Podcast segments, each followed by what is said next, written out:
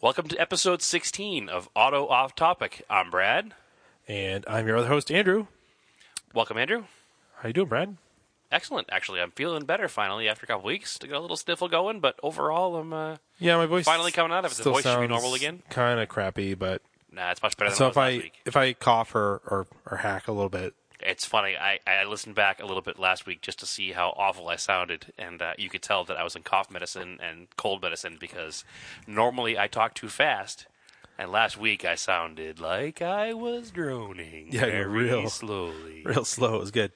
So I'm going to try to slow it down closer to that because I actually thought it sounded good, and I've received a couple of comments from listeners and friends that it was easier to listen to me as I was under the weather. But I'll uh, I'll- I'll, I'll try to slow it down to somewhere in between my normal talk to fest Yeah, no- and last week's lethargic Nyquil talk. No cross country drives this week. Yeah, exactly. I'm also not under underslept this week. Mm-hmm.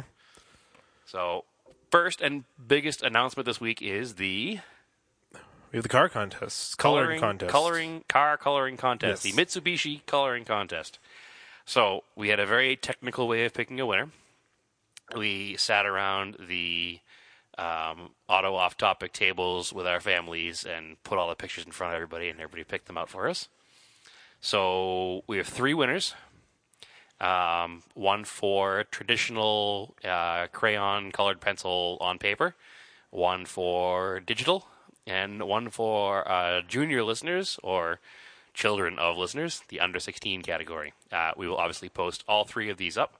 Um, first winner uh, for the standard paper and pencil or crayon or watercolor or whatever they wanted to use. It looks to me like he used colored pencils. Uh, would be Steve Boutin, or Bu- uh, I'm assuming I'm pronouncing his name right. Does it seem right to you? Boot Boutin Bootin? Bootin? S- sounds right. Sounds right. Yeah. Mm-hmm. I hope it's right because I know he listens. Uh, he colored a picture of the Lancer station wagon, uh, which is picked best by all of our lovely, lovely judges. Mm-hmm. Um, Mr. Rob Vale did a digital coloring of the same car. Um, so that was pretty interesting. It's kind of the coolest picture. The guy's Because like, the guy's next- leaning against the car smoking a cigarette. Yeah. I think it's a pipe Or too. whatever, it's yeah. like really random. Uh, and our junior winner is uh, Alex Dorado, who is the son of listener Chris Dorado, who colored a picture. Um, Uh, it was the Celeste. uh, yeah, it was, and he had a little It'd, like it'd be a Dodge Arrow, Plymouth Arrow. Plymouth Arrow, Plymouth Arrow. Yeah. which is a Celeste, right? Yep. On the docks, the boats. He did. He did, and that was pretty good. And he He had added a Mario in there. He had a little Mario character in the back, which was a little uh, extra, a little extra push. Mario running across the boat. So all three of you guys are winners in our eyes.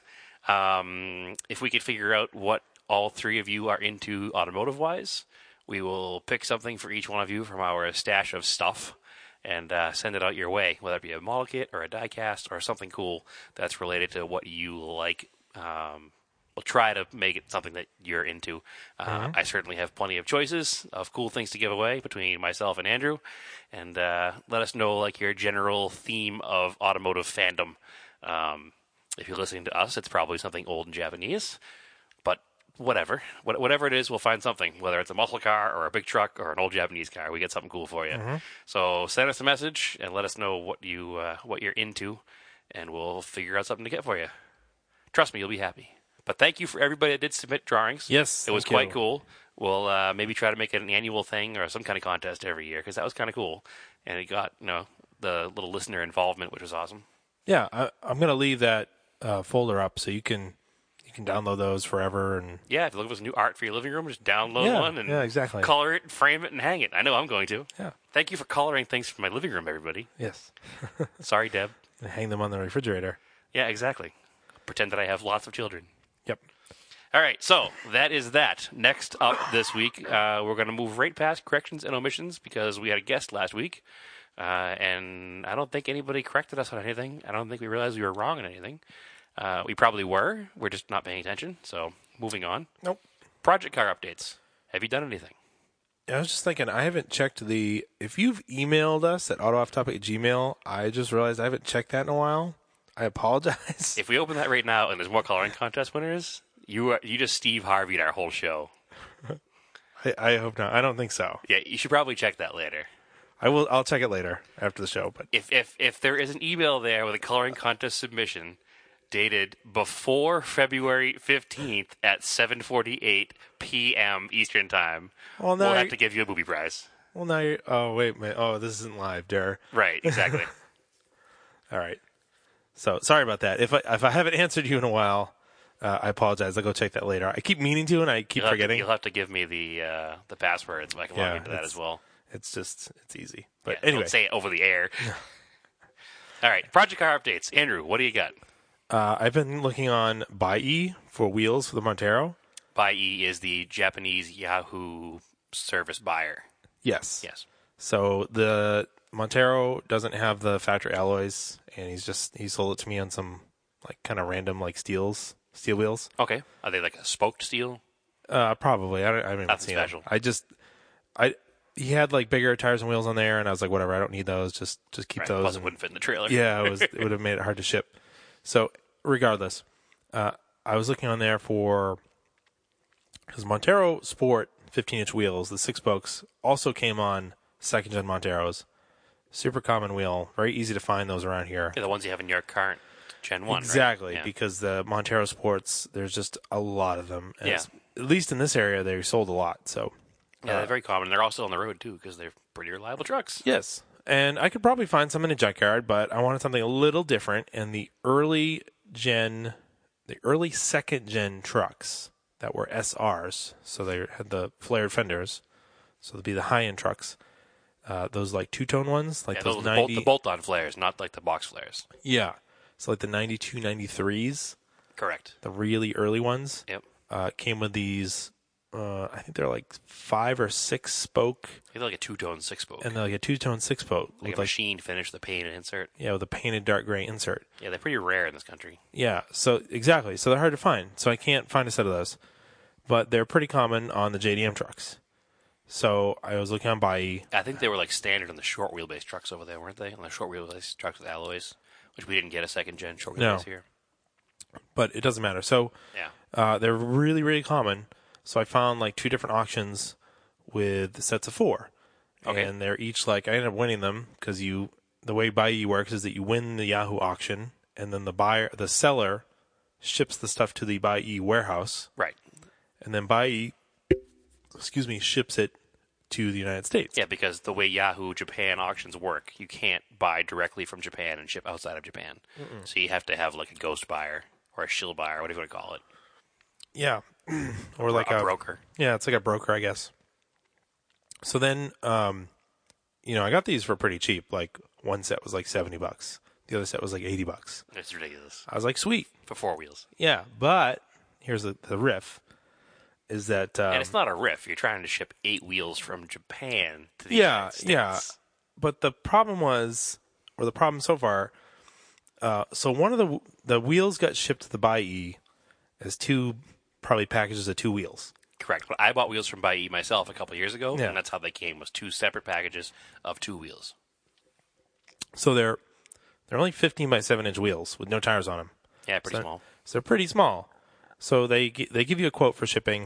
Of course, they give you the the recommended, which is the EMS surface mail, which is like you know like a week of shipping, super And it's fast. Like- trackable and yeah, like our model kits usually come that way. Yep. and and they'll come like you know like within a week but anyway so i was like no that's too much because it was like 200 bucks i was like too much to ship these because they're just wheels Which really isn't. i don't yeah but i don't i need i had I mean, it's pretty reasonable shipping But- from Japan. but it was not $200 for four it was $200 for two oh, okay. You need to do eight four times, yes so it'd been eight hundred dollars. Yes. Okay.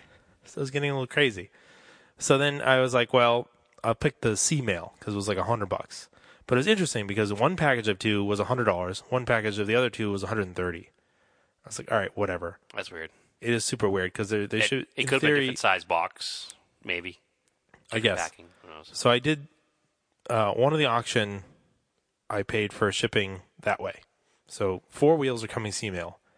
Which still, when you think about it, eighty bucks the wheels, two hundred and thirty dollars to ship them. Yeah. You're still into the set of wheels for three hundred dollars, Yes. which is pretty ridiculous. So then the other set, they're like, well, these are too big to ship via C mail. I'm like, uh, That doesn't make any sense. I'm like, you knew. I'm like trying to explain to them, of course, you know, because they're like non-English speakers. I mean, they write to you back and forth in English via email, but I'm trying to explain. I'm like, via translating service. yeah, I'm like, this is the same. I just bought the same item from two different auctions.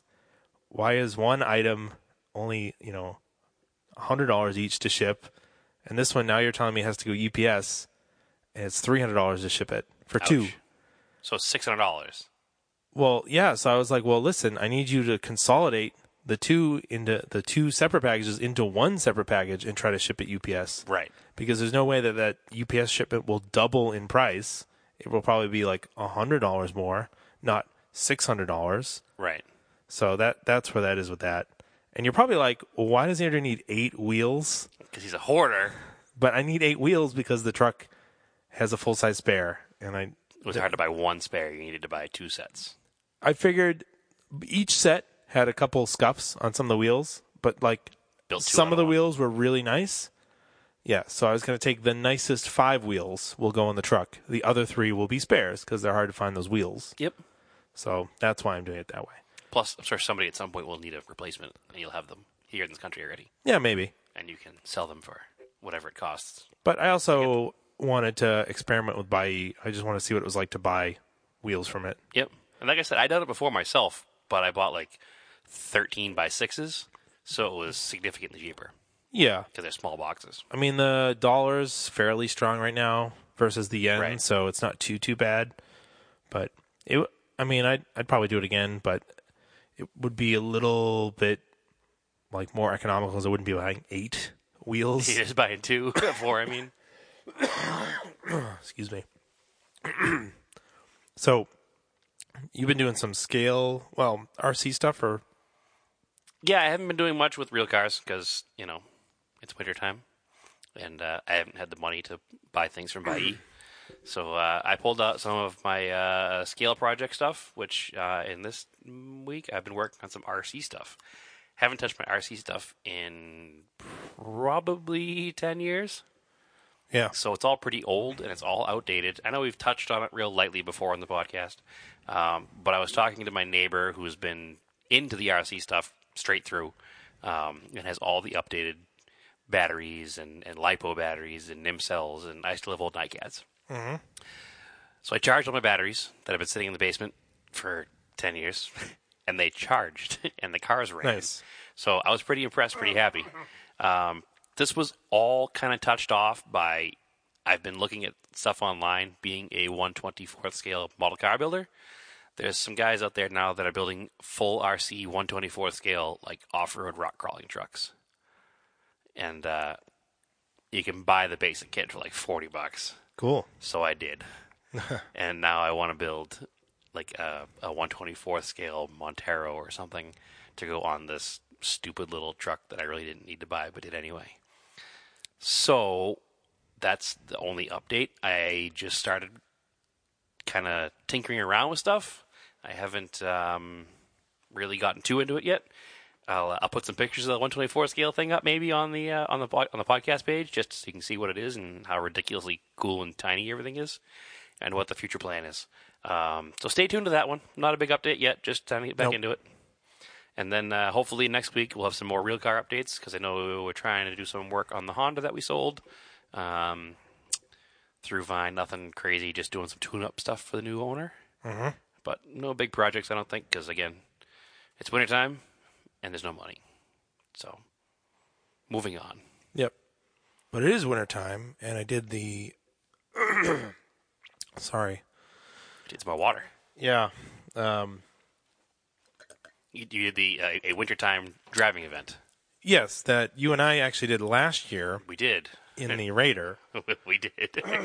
So what we did, it's the um so this year, let's say this. This year for the 2017 edition, uh myself and friend of the show, our friend Jordan, uh, he has the STI that we talk about sometimes that we've been helping him fix up and he's been using that for rallycross and so we wanted to do in uh, New England here we have the Winter Challenge Rally, which is a TSD, a time speed distance rally run by none other than John Buffum is the Rally Master. So Rally legend, American rally American legend, Rally, so the most winningest American Rally driver in the United States, the winningest. Yes, and he's now into his mid seventies. yeah, he's up there. You wouldn't know it though. No, no, he's still on it. Real, Yeah. real, and so he, d- I, he I, I'd guess he's late fifties if I just met him. yeah. So I believe it's been thirteen or fourteen years they've been doing this rally, and it is the uh, it's basically a throwback to the way rallies were run in the '60s and '70s before stage rally existed. Right. Which so that I mean TSDs evolved into stage rallies. Yeah, if- if you if you look at footage of American rallies from, or even any rallies Yeah. from the '60s, you- you're not going to see full cages and fire suits and helmets. You'll see a driver and a navigator and a T-shirt and a seatbelt, mm-hmm. and and that's kind of the way this. Kind And of that's rally even the way like the Monte Carlo rally started. Like Yeah, it's, any of those old rallies. Look, look at the pictures of like, you know, the Mini Coopers when they first ran, and Mm-hmm. you know, like I said, it was it was literally just a guy in a T-shirt and a hat. eventually, as it evolved, that's where they came up with the timed stages. But Correct. Yeah, This one is run- precision driving versus yes, all out speed. So this is done in the uh, up in northern Vermont in the remote areas, uh, back roads, dirt roads. But Vermont has really nice back roads. Like they're really the thing with Vermont is they uh, maintain their back roads really well.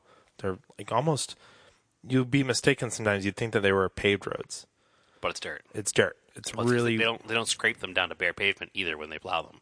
no bare no, bare dirt to help Uh, no, help no. preserve They them. they do plow the dirt roads, but also during the summertime they maintain the dirt roads Yeah, really well. They plow them, but they don't they don't have like a bare road policy like we have here. They keep snow on the road. Yeah. So that makes those roads really interesting. Uh, and last year, we Brad and I decided we were going to do it. It would be the that would have been the second year we were doing it. Yes, So uh, in the the first time we ever ran it was 2013. yep. Uh, I ran it in my Gallant and With Jordan as navigator. Jordan navigated for us. Uh, we made it through the whole rally. We were just fine. I only put it in the snowbank once. I got stuck and then Yeah. got pulled out pretty quickly. And then didn't. Um, we missed like a couple checkpoints or anything, so we didn't Due to technically. inexperience. yeah, so we didn't technically finish. Like, we have we have TSD rally experience. Yes. we just don't have John Buffum traditional style. This one rally is super experience. super hard. I mean, it's it's designed to trip up national championship teams. Yeah, they have tricky sections in it, and also on top of all of that, the the cast speed, which continue at speed, so speed that you're supposed to maintain. It's it's kind of like like I don't want to say golf because it's it's not lowest score wins, but it's closest to zero wins. Yeah, lowest score say- wins. So point A, yeah, point A to point B. There's a set time you're supposed to get there. You get points for every second you're over, or points for every second you're under. So it rewards precision driving based on the instructions, and the instructions aren't super clear. No. But they have some sections where it will say continue at speed 38 miles an hour because that's a 40 mile an hour road. But that's during ideal situation. This is not ideal weather conditions. It's snowing, it's wintertime, it's middle of the night. Doing 38 miles an hour have on to some slow of down these and take roads turns, and- Mm-hmm. is is hard. So you got to make it up some places. Yeah. So then, um, where where was I going with this? So yeah, so the first You go with not stuffing the gallant. yeah, so the first time we did it, we missed. I don't know. Somehow we were like just a little bit late, and then we like a a checkpoint closed on us or something. And also, uh, those last those years, uh, he was still doing something that wasn't traditionally done in a lot of TSCs. He was doing traps, so he's purposely putting things in there to trip you up Right. like he would put a fake street sign or something Yeah. or you know other devious things Qu- qu- questionably legal in general.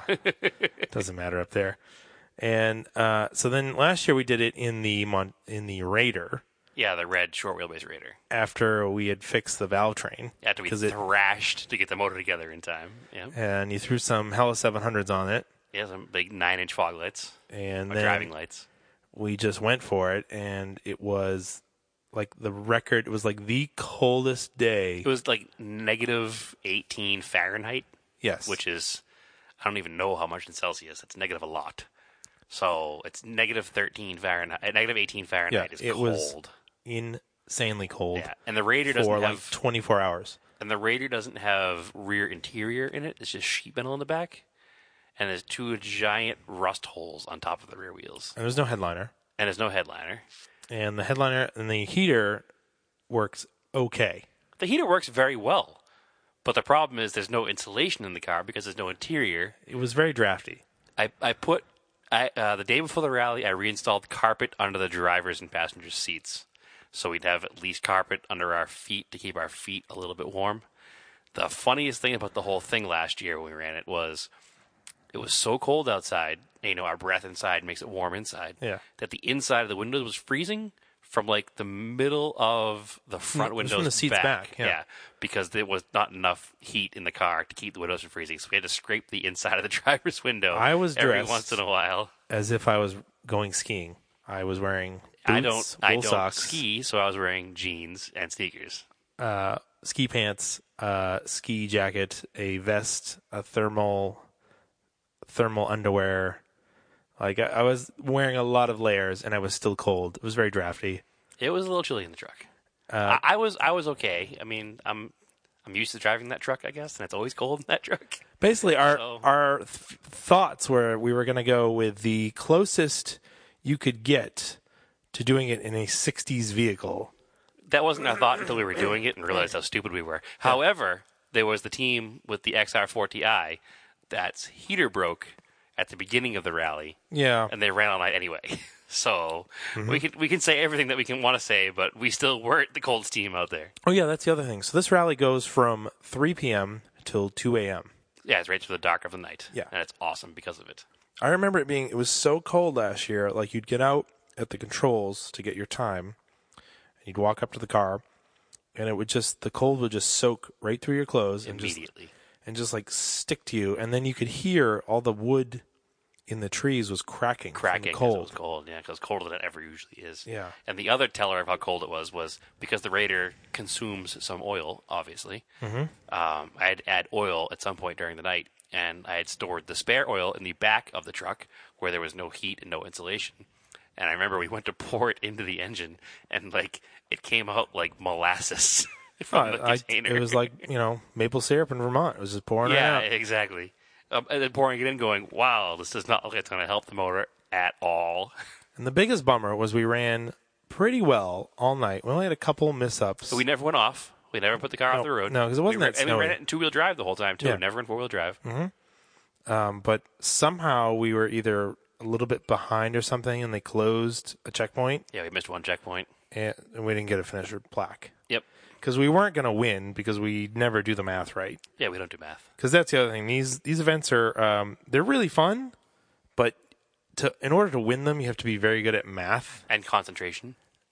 Well, 2 we're things which I'm not good at. well, we're fine with navi- the navigation. part. Navigation is fine, but concentrating on navigating and doing math at the same time, Yeah. I get a little lost. we're like I'd say we're pretty we're pretty damn good at navigating, but the math is where we get messed up. It's so nerd racing. I'm not nerdy enough, I guess. No, we're not. I guess not. Not not saying anything bad about it. We love doing it. It's a lot of It's- fun. they're- Everybody that does it is a lot of fun. They're Um, fun until they're infuriatingly, like, just frustrating. See, I don't get infuriated because it can never be as bad as the 2013 when I was navigating for Joe and we crashed. yeah. So it'll never be that bad. No. But We went we went like four car lengths off the road up to the door Yeah. handles in Yeah. deep snow. So that was that that was a it was during a snowstorm that year. So it was it was awesome. But and and my memory of that year is on the instructions, the directions at the direction it was like, you know, uh, right turn at fence, or ri- right turn at T intersection or something, and before it in brackets it said slippy in. Now, bear in mind that the whole entire rally course was snow covered. So if this one particular instruction, which is the bottom of a hill, says slippy in, you know it's going to be icy on top of being snowy. And Joe driving was like, "Oh, it'll be fine." And we went into it, and he turned the steering wheel, and we were doing like 30 miles an hour, and nothing, nothing. Yet the cars continued straight. on straight at 30 miles an hour, and I, I, I- I feel like we caught air going through the snowbank. all right. Well, I'll get to that in a minute. So, 2017 edition, we thought it was going to snow again the whole time. 'cause They were they were forecasting snow all weekend. Correct. We didn't see barely a flake of snow up there. However, most of the roads were still snow covered. Were they? They not? were snow covered because it snowed a couple days before.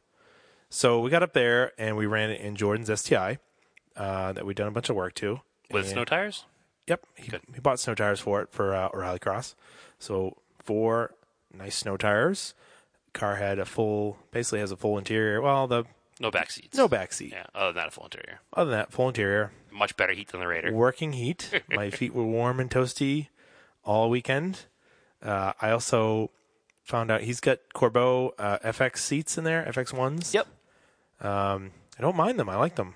I was quite comfortable for 12 hours in that They, seat. they fit wider people. the his driver's seat is wider. Okay. The passenger seat is a little bit narrower. and but you were in the passenger seat. But I you was in the said passenger so. seat. It's 20 inches wide. That doesn't sound very wide. It doesn't sound very wide, but I, guess because when you buy pants, it's a full circumference. So what, Yes, it's like a forty. that's why- it's a forty-four. Yeah. Yeah. thirty-eight that I wear. It's it's that's why it seems weird, yeah. right? It's half, so half of that is less than twenty. So it works. because I went out to the Talon because I do want to put these in the Talon. I measured the factory Talon seat and it's Yep. 20 inches. Oh, okay. So I was like, okay, but it's That kind makes of flat. sense. So how wide is the driver's seat? Uh, the FX, so the FX Pro is the 20, I guess, and the FX, there's like the FX One is a 21, Oh, so it's just a little bit wider. and then they have an they have an extra wide one that's 24. It's called the FX American Edition. Yeah, probably. but that won't. I don't think that would fit. If I needed that, I don't think it would fit in the Talon. It's But yeah, I think not wide about that. Like uh, my, my pant size is a 38, and I guess 38 is the full circumference. So if you're talking a 20 inch wide seat, it's less than half of 38, so that works out. enough. Yeah, All exactly. right, just it sounds like it wouldn't work. but Sorry. very professional, Andrew. Very professional.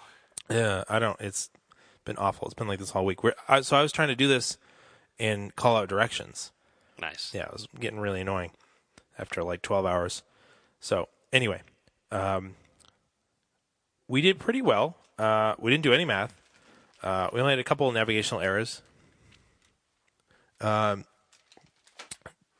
but um, for the most part, we stayed on course, and except like towards.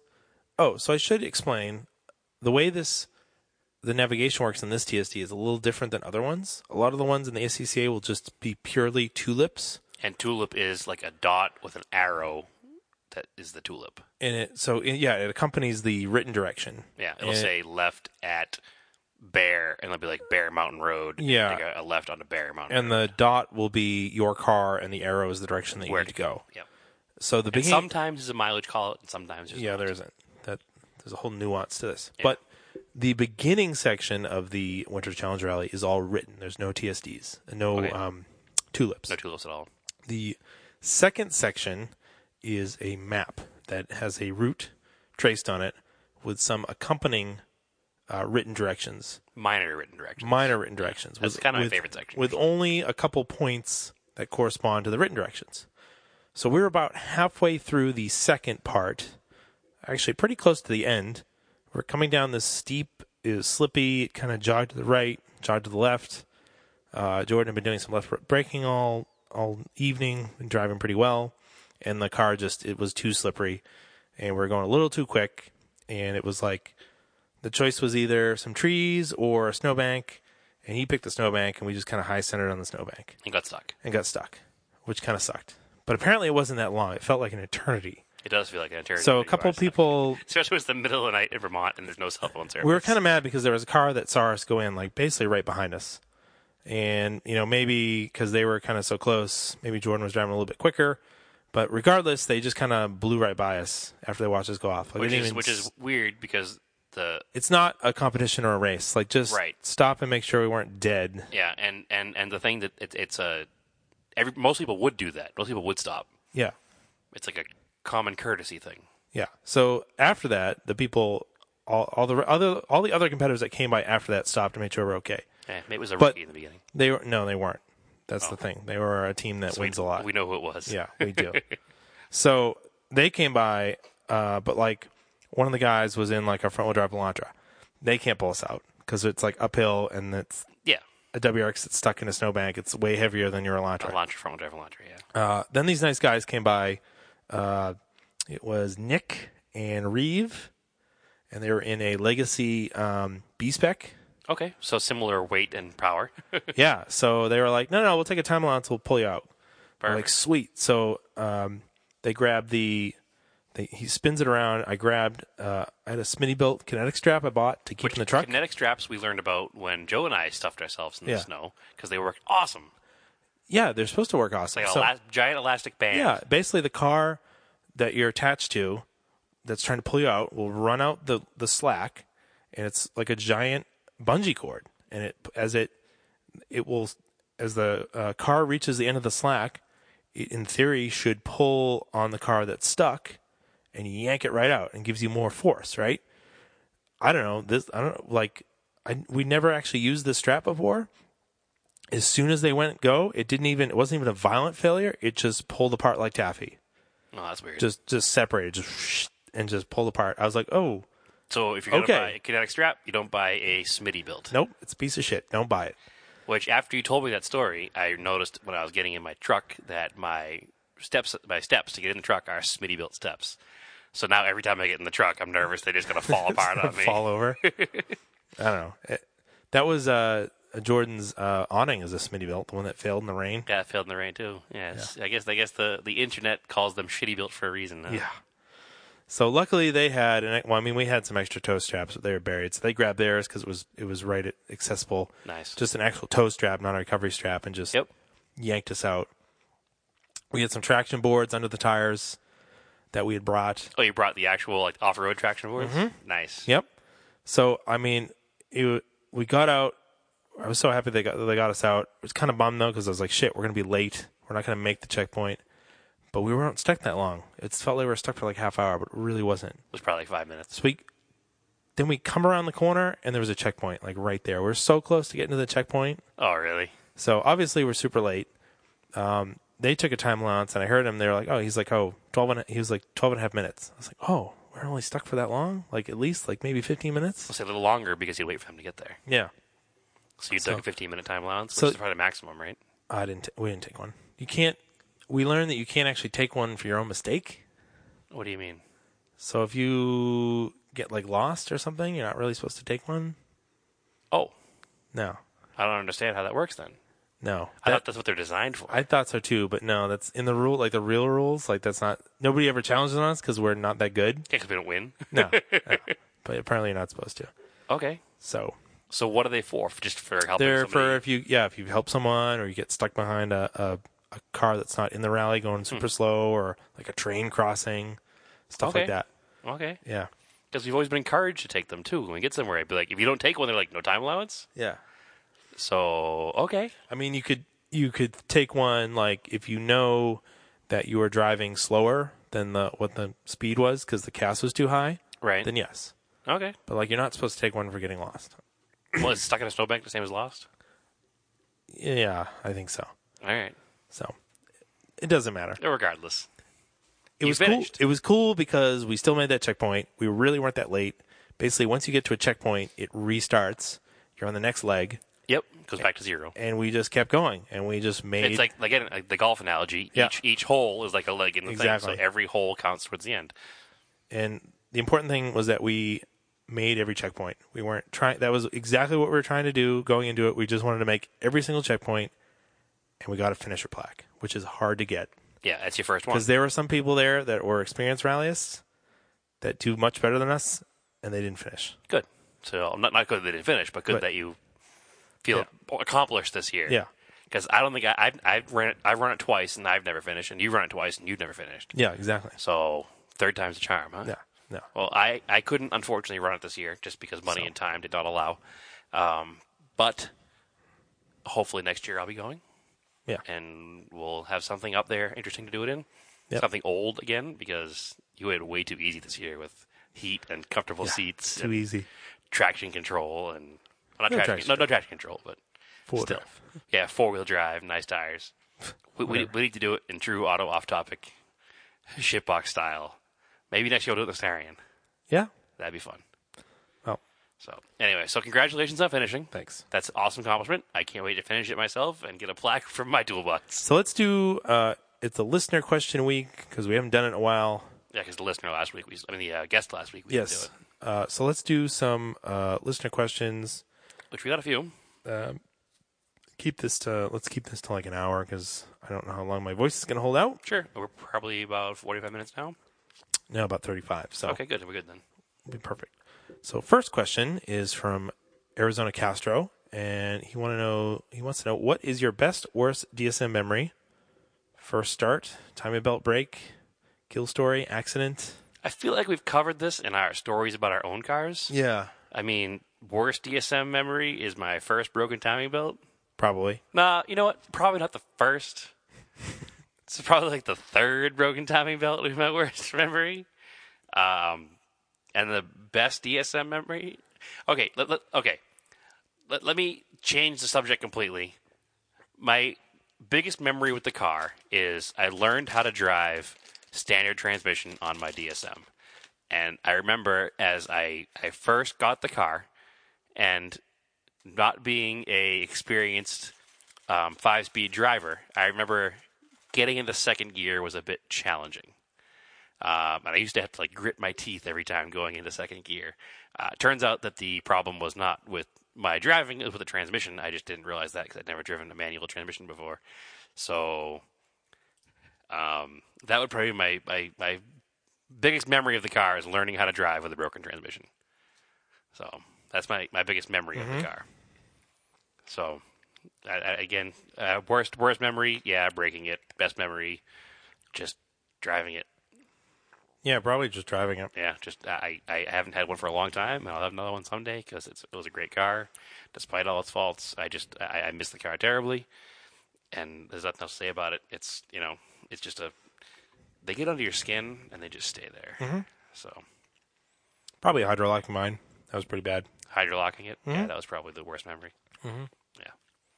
So anyway, let's do. Um, so Rob Val asks asks. X. Yep. Sorry, I've got a cough drop now to try to help me out. Are you guys keeping up with the Right to Repair initiative in Mass? No. I haven't heard about it in a while. I remember when it first came out. I remember the stories around it. Um, it was a big deal for. I mean, I worked at a dealership at the time too, so I was, or maybe I worked at a body shop somewhere where it was a it was a thing. Um, it's it's hard to stay involved in that, especially where I'm into old cars. It really doesn't affect me directly right now. Um, obviously, I support it. I don't want to have you know to be forced to go to a dealer for anything ever. Um, and I'm sure someday in the future I'll probably have modern cars. So I, I haven't been keeping up with it at all, though. I, I'm sorry, Rob. I don't have a good answer. I mean, a for lot you. of the stuff, you know, it's federally mandated currently that Yep. all the the EPA requires manufacturers Who? to have, yeah, repair information available. So you can usually find a factory website. yeah, most of them do. And if, and if you don't have the factory website, you can find somebody who has access to like an all data or something what, that will have the information that you're looking for. So the information is out there, and it's good that the EPA does that. Um, hopefully, they stick around long enough to keep doing that.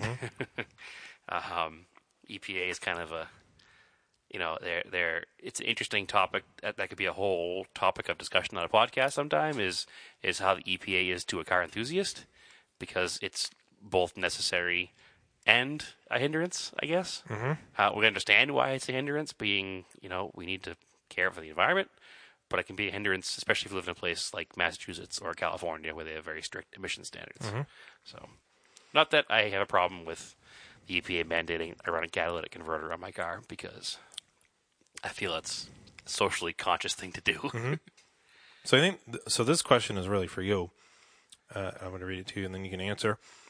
Has there been consideration of importing cars from Japan, Europe, Australia, etc., as a means of building an inventory for Vine, or do you prefer to hunt down USDM cars to sell? Uh, that question was asked by Steve Booten. Um, I don't really like to talk about Vine as a as a rule on the podcast. I don't mind mentioning it at the beginning and the end uh, as adver- advertisement, but I like to keep it separate because I don't like to make this podcast uh, an hour long advertisement for my business. Uh, I'll answer the question quickly. Yes. Um, I have some contacts I've been making. I know some people who are going to be helping out with that, and that will be happening in the future. Um, the only reason it hasn't happened much takes yet time. is just uh, it's the financial outlay that it will cost. Um, I have been involved with importing a car from Canada from Japan for a friend of the podcast, the Mitsubishi Delica. Um, and I have been involved with our other friend Al in importing both a Mark One and a Mark Two Escort. Um, so there's a lot of connections there, and we'll get to that eventually. It just it takes money, it takes time, and that's that's it. But as I said, I, I don't like to promote too much during the podcast, the Vine thing. Um, but I will answer the question. So the next question comes from our guest from last week, Jeremy Nutt. So if you haven't listened to that episode yet, you should because it was really good. It was really good. I mean, it was really good because we weren't talking the whole time. Somebody else was talking the whole time. Mm-hmm. That's right. And he has m- even he has a lot. He has different knowledge than than we do, and he is very Yes. knowledgeable, very knowledgeable car guy. Yes, it was it was a great episode. I really had fun. So anyway, Jeremy asks. He said, "What car can you buy right now for five thousand dollars or less that you think will only go up in value in the next ten years, assuming you do nothing to it but let it sit in the garage?" I think we both have the same answer for this. What's that? Nine forty four. Probably. I mean, the the way the Porsche market is going, it only makes sense. That's the next one to go up, I guess. uh, and you can still buy a decent non turbo driver for five thousand dollars. Yeah. I mean, th- there are other cars that that might. Um, first gen RX sevens, I think, are one of them. A nice low mile first gen RX There's a seven. lot of no, low mileage ones Yeah. kicking around. And I, you, you can buy them for five grand. Will buy will buy you a nice, Like the nicest one. not the nicest all one. right, it'll yeah, it'll not the buy you a nicest one. nice like sixty or seventy thousand mile car. Um, that I I think will definitely go up. I don't know if Especially you want to as- let them sit. honestly, Rotary? No. if it's only got 60 60,000 miles on Yeah. it now, my father's only has 20,000 miles on it, and the thing Yeah. still starts and runs every time. Yeah. I mean, I I hear all the stories about rotaries. I mean, you don't want to let any car sit. You want to start it up, exercise it. Don't obviously drive it every day. Yeah. But I mean, I, I've not had. I've had two low mile RX sevens myself, and my father's had some very low mile RX sevens, and we've not had any problems that were any different than any other car. I can't think of much else that's cheap right now. In that five thousand dollar range, it- if you bump it up to ten, there's probably some more. Um, but at- at five grand, I think that anything early '80s Japanese and interesting, maybe some 280Zs, uh, the turbo models, those might go up in value a little bit. Some So early the Z thirty one. no, before the Z31. The one it's like the the two 240Z, 260Z, 280Z, and then it went to the 280ZX, which still had like the scooped headlights. Oh, They were okay. just bigger. They were Okay. more of a touring car than a so not sports like car. the not like the eighties redesign, like the still just before that, like the '83. Okay. yeah, okay. maybe. Yeah, they're Those- not they're not as pretty. They're not as pretty, but a nice uh, two-seater manual transmission turbo car with T-tops.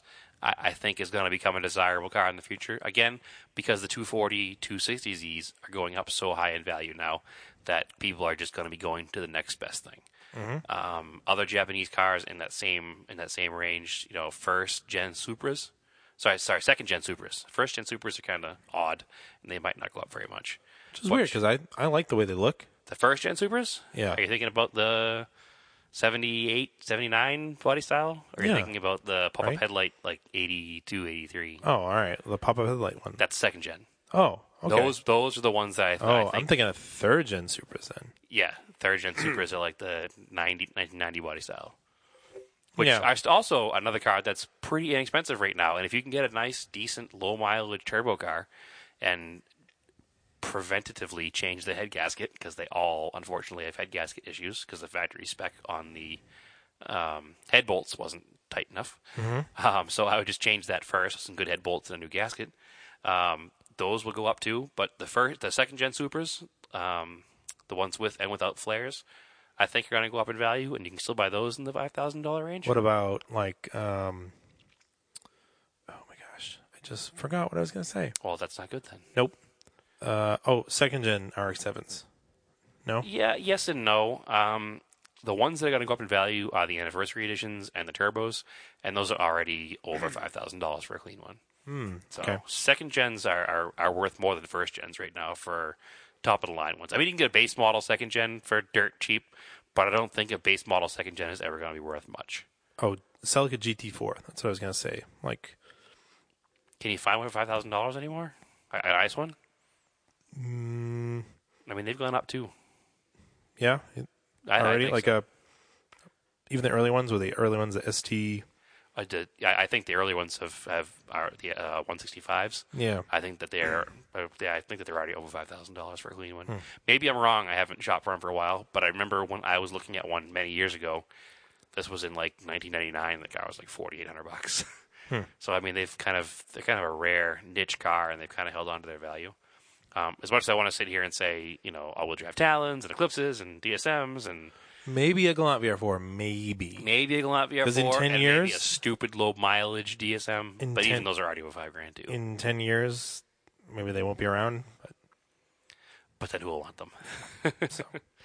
Yeah, I, I, again, I I think anything in the five thousand dollar range is going to be worth more just based on inflation. Yep. But not th- those are the cars that I think are going to go up appreciably, worth buying as an investment. Yeah.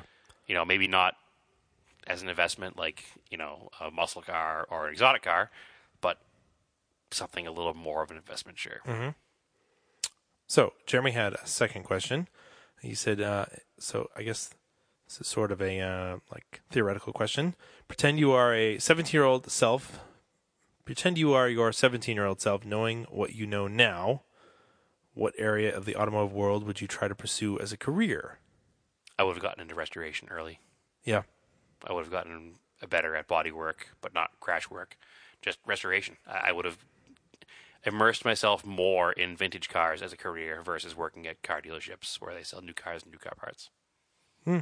That's that's it. I- I would have because I, I I went into it initially as I need money. I need the most money I can get quickest. I'm going to work at a car dealership and I'm going to make money. I, I think if I could go back and even take a hit financially and work as an apprentice somewhere and learn the craft, I, I would I would do that. yeah. Because even in the last 10 or 15 years, the money that people are spending on restorations has gone up significantly. Significantly, yeah. yeah, yeah. No, that's good. So I, I I think I would do that, and and that would give me the freedom to to work with the cars that I like every day, work with the kind of people I actually like every day, and and, and enjoy it. Because you know, being a car guy working in a car dealership, it's kind of stifling because most people that work there could give a crap less about the cars that they're selling or cars they've ever sold or anything to do with cars. Mm-hmm. So being a true car enthusiast, it's hard to work in the automotive field without getting burnt out pretty quick. Yep. Uh, I'd probably go more of a technician route. Okay. So it's similar, but more on the working on cars. Yeah, well, just so I could have like a, I can do it pretty well, but I don't have like a professional resume for it. So Right. But I I think the same thing. I think you're still more skilled than like a a lube tech at Jiffy Lube. So, oh, I would hope I- so. Yeah, Yeah, but they have that on their resume as they're a lube tech at Jiffy Lube. They can go to a car dealership and get a job as a mechanic. yeah. You know, you don't have that resume. I don't have over any there, and background You're a better of, of mechanic being a, than they are. uh, yeah, a technician. Oh, I I know. There's been several times I when I was working at the dealership, uh, you'd meet technicians. You're like, nah, I know a lot more. I know than more you." than you do. Yeah. Yeah. I remember one particular technician who will remain nameless, who, wa- when I worked at the Mitsubishi dealer, was tasked to repair the active aero on a 3000 GT. Yeah, and he took the spoiler off the car and he flipped it upside down and put it on top of his workbench to work on the electric motor at the bottom of it. yeah, Painted surface down. yeah. Like, come on. I, I, and that was just one of many things that particular guy did. I watched a guy take a try to take a um, rear wiper off of a Voyager minivan with an air chisel. Oh, So yeah, he naturally slipped and went right through the back window. right through the glass.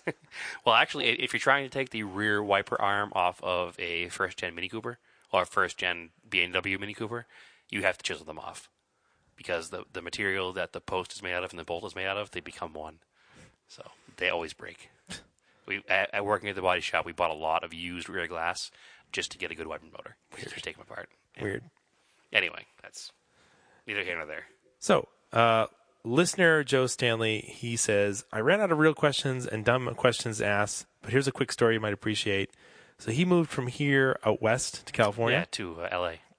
and he says the other day I took my car to the shop to fix an issue with with it starting. Turns out it was the battery, I guess. They pop the hood and take a look inside. One of the mechanics asks, "Are you from back east?" And the rest is a dead giveaway, and of course it is. And which is the whole basis of our podcast. Yeah. The, the, the, the, the life of an automotive enthusiast in the Rust Belt. yes, So, yes, Joe, that is definitely a story we see, and that's why we go to California to buy cars. And if I went to California to buy a car and I bought your car, I would be pissed. All right, so let me open up Instagram. First time we tried uh, asking questions on Instagram, uh, got a good response, so I think we'll keep doing that. yeah, excellent. Uh, so Well, it's first, funny because Facebook has that whole pay to play thing now, so you can put a post up on Facebook and get hard. no responses. so annoying. So uh, Maxer asks, he says, "What's the first car that you drove that changed the perception of speed for you?" I think we covered that like the third. You know, episode. it's, it's because we're not we're not automotive journalists. We don't get to drive a lot of fast No. cars. So we get to drive them when they're old used cars. And we drove that Z06. Yeah. And that changed the perspective of speed for dollar for me. Yeah. I mean, the fact that that's a car that you can buy for sub $20,000 and it goes that fast is pretty insane. And handles that well. And it handles that well. I mean, I've ridden in faster cars. Yeah. Um, I don't think I've driven faster cars. I mean, I've driven some fast cars in a parking lot. Yeah. but I've never driven. I'd never been handed the keys to a car that was that fast and just told, "Go drive this as hard as you can." Well, the other weekend when I went down to the rallycross to meet Jordan, and I went for a ride along in his uh, STI, that kind of blew me away a little bit because it'd been so long since I'd been in an STI, and then on dirt, how hard it accelerated. That was pretty surprising. Like I was not expecting that.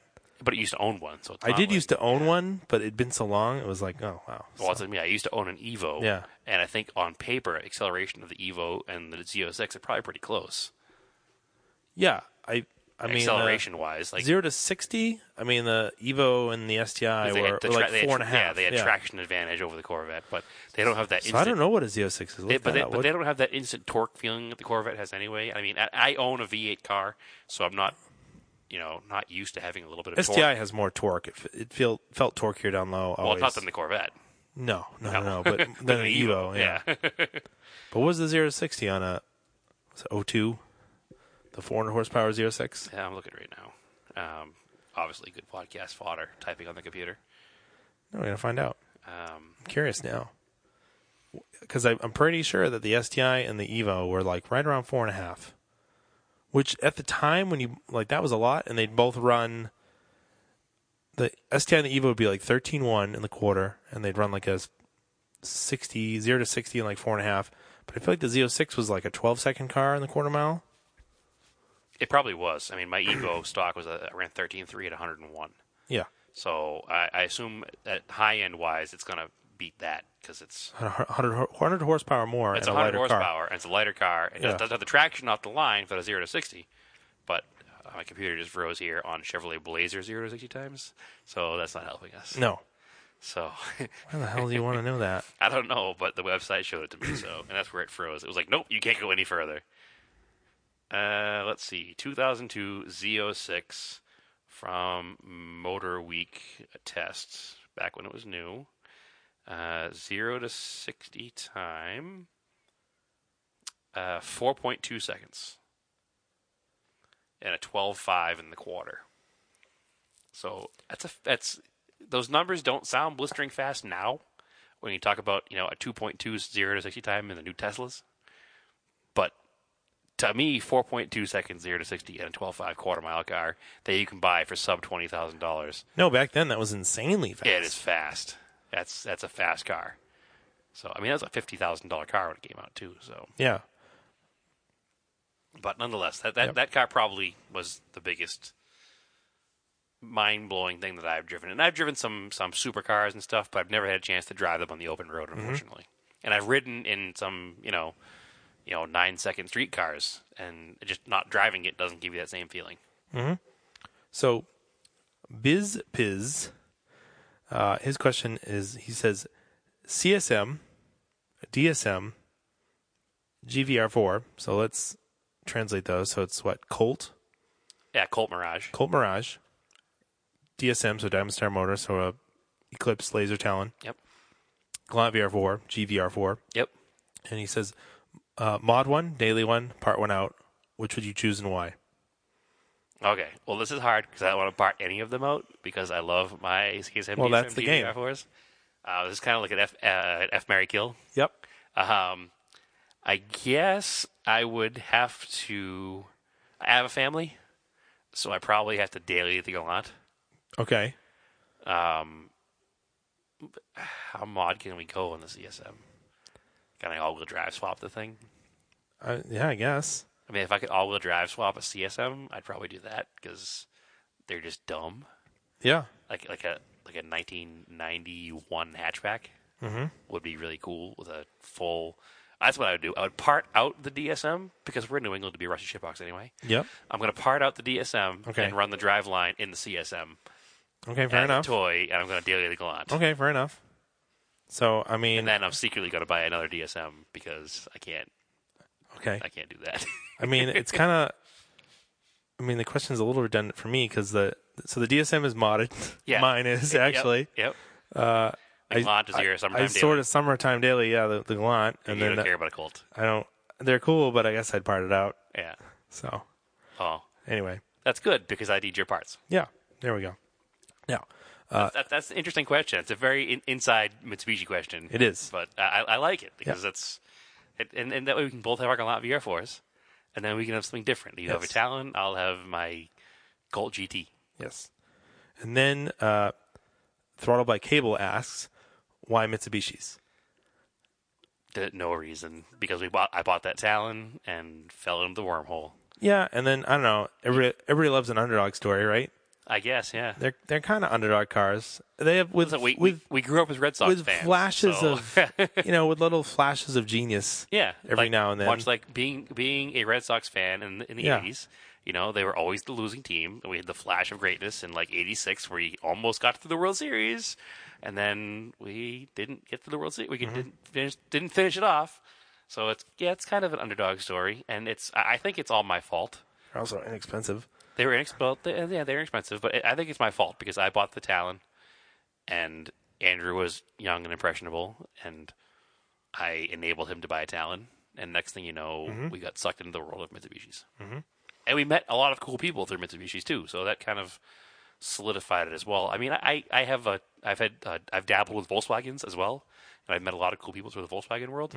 So that's kind of kind of what's kind of stuck me with each one of them. I remember at one point I was buying a new daily, and I was like, you know what, I'm going to buy a Volkswagen because I enjoy hanging out with Volkswagen people.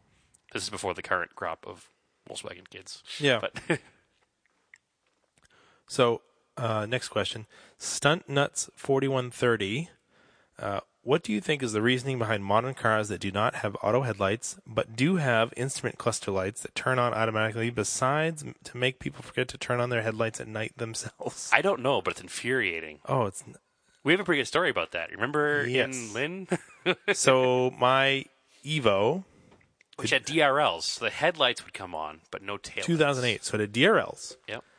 It had did not have auto headlights, and it Dash had, lights were on. and it had a li- light up in, uh, instrument cluster. Yeah. So uh, for some reason, I think I turned. I think I had the headlights on. Whatever. We're in Lynn, the town next to where we live, and we stopped for food, and then we like picked up the food. We were going to leave to go to a friend's house. It was you, uh, Stephanie. yeah, my fiance, not at the time, but uh, she is now. So we're all in the car, and we're going over to their house. And in this city, they never really pull you over for anything because they've got other issues. Yeah, it's it's a it's a higher crime rate city than So most for of the some reason, like it was right around twilight too. It wasn't even dark. Uh, it was dark. I think it was dark. We were in front of the, the high, the It high was school. twilight. It was still kind of light out. All right, all right, all right, all right. So he like pulled me over because I didn't have any taillights. But he was confused because I had headlights And no taillights. and no taillights. yeah. And then when we pulled over, I realized what happened. I flipped the headlights on. So then we, but but he must have been looking down, like running plates, because when he got up, he was like, got to the window, he's like, "Your taillights are on now." I pulled it over because they weren't on. Right. But then he asked you if you realized the registration, and what did you hand him? I just out of habit from like muscle memory, pulling things out of my wallet. I my Going to, the debit dri- card. going to the drive through, you handed him your debit card. And you're like, he's like, uh, don't know what I'm going to do with this. Yeah. It's like It was like a cash bribe, but with a debit card. He's like, "Well, I can't take your debit card, but I'll take your license." I was like, "Oh, sorry." So I, I don't know what the theory is behind that, other than it's super infuriating. Uh, and it kind of goes with the modern cars that have the key fobs, where you can start the car and then walk away with the key, and the car will run, and you can somebody else can drive off in the car and not be able to start it again later on that day because you have the key. No, but you see it all the time now. Is like people will just be driving down the highway, no running lights, Yep. some really dim DRLs, Yep. and some dim person behind the steering wheel. Not all, not always dim person. You did it yourself, Andrew. That was a joke. so, uh, throttle by cable uh, asks, he has another question. It says, "Oh, and you're given twenty-five thousand dollars and invited to the Optima Ultima Streetcar Challenge. What do you build and bring? The the build car purchase ha- has to be included in the budget. Well, I mean, there's already one in it. I I, I want to run a Starion. Yeah, And I know that the car in the Ultimate Street Car has a lot more than twenty five grand into it. Yeah. Um, but I don't think my ultimate goal would be to win the Ultimate Street Car. It would just be to compete and have a good time. Uh, because I think that it's pretty much understood that with a budget of twenty five grand, you're not going to win the event. Oh, I don't know. If you could spend, because your blue colt was what, a couple thousand bucks? Not even. So that leaves you with $24,500 to. But it, but think To of spend what on that it? car would require to become to the same level as uh, Lamborghini or a brand new Z06. Oh, is or that what's in those now? anything? Oh, If it's I- ultimate streetcar. It's anything with a I thought it was what became of the Sport Compact Car Ultimate Streetcar Challenge. I thought that's I what think it it's kind of the same level of that, kind of same same design of events. Mhm. But I mean, if you've watched videos of it, there's like full on supercars. Mm. Like there's guys out there with like, you know, Porsche RSRs and you know Viper Club Sports. And so it's not uh, it's not the same as it used to be. Well, in that case, I would buy a C5 fixed roof coupe, fixed roof, fixed roof coupe, Yep, and buy a bunch of used Z06 parts. some big old sticky tires. Big old, yep, That's that's all you could do. yeah. And I think even at that, you still would be hard pressed to compete looking at the stuff in that challenge. I don't know because you could like I, I don't know Really? if you've looked at this thing lately. I mean, There's they're, some- they're, they're, it's mostly six figure cars that compete. really. I If have you to watch, look at it again, I- again, going back to the whole Roadkill thing, if you watch the latest episode of Roadkill, they brought two beater cars to it just kind of as a joke. They brought a first gen um, RX 7 and a first gen Civic Mm-hmm. to this event. And obviously, it was laughable how much slower they were than everybody else. But it's uh, it's it's quite eye opening to see what competes in this event now. Hmm. So I, I, I don't think at twenty five grand it's reasonable to win the event.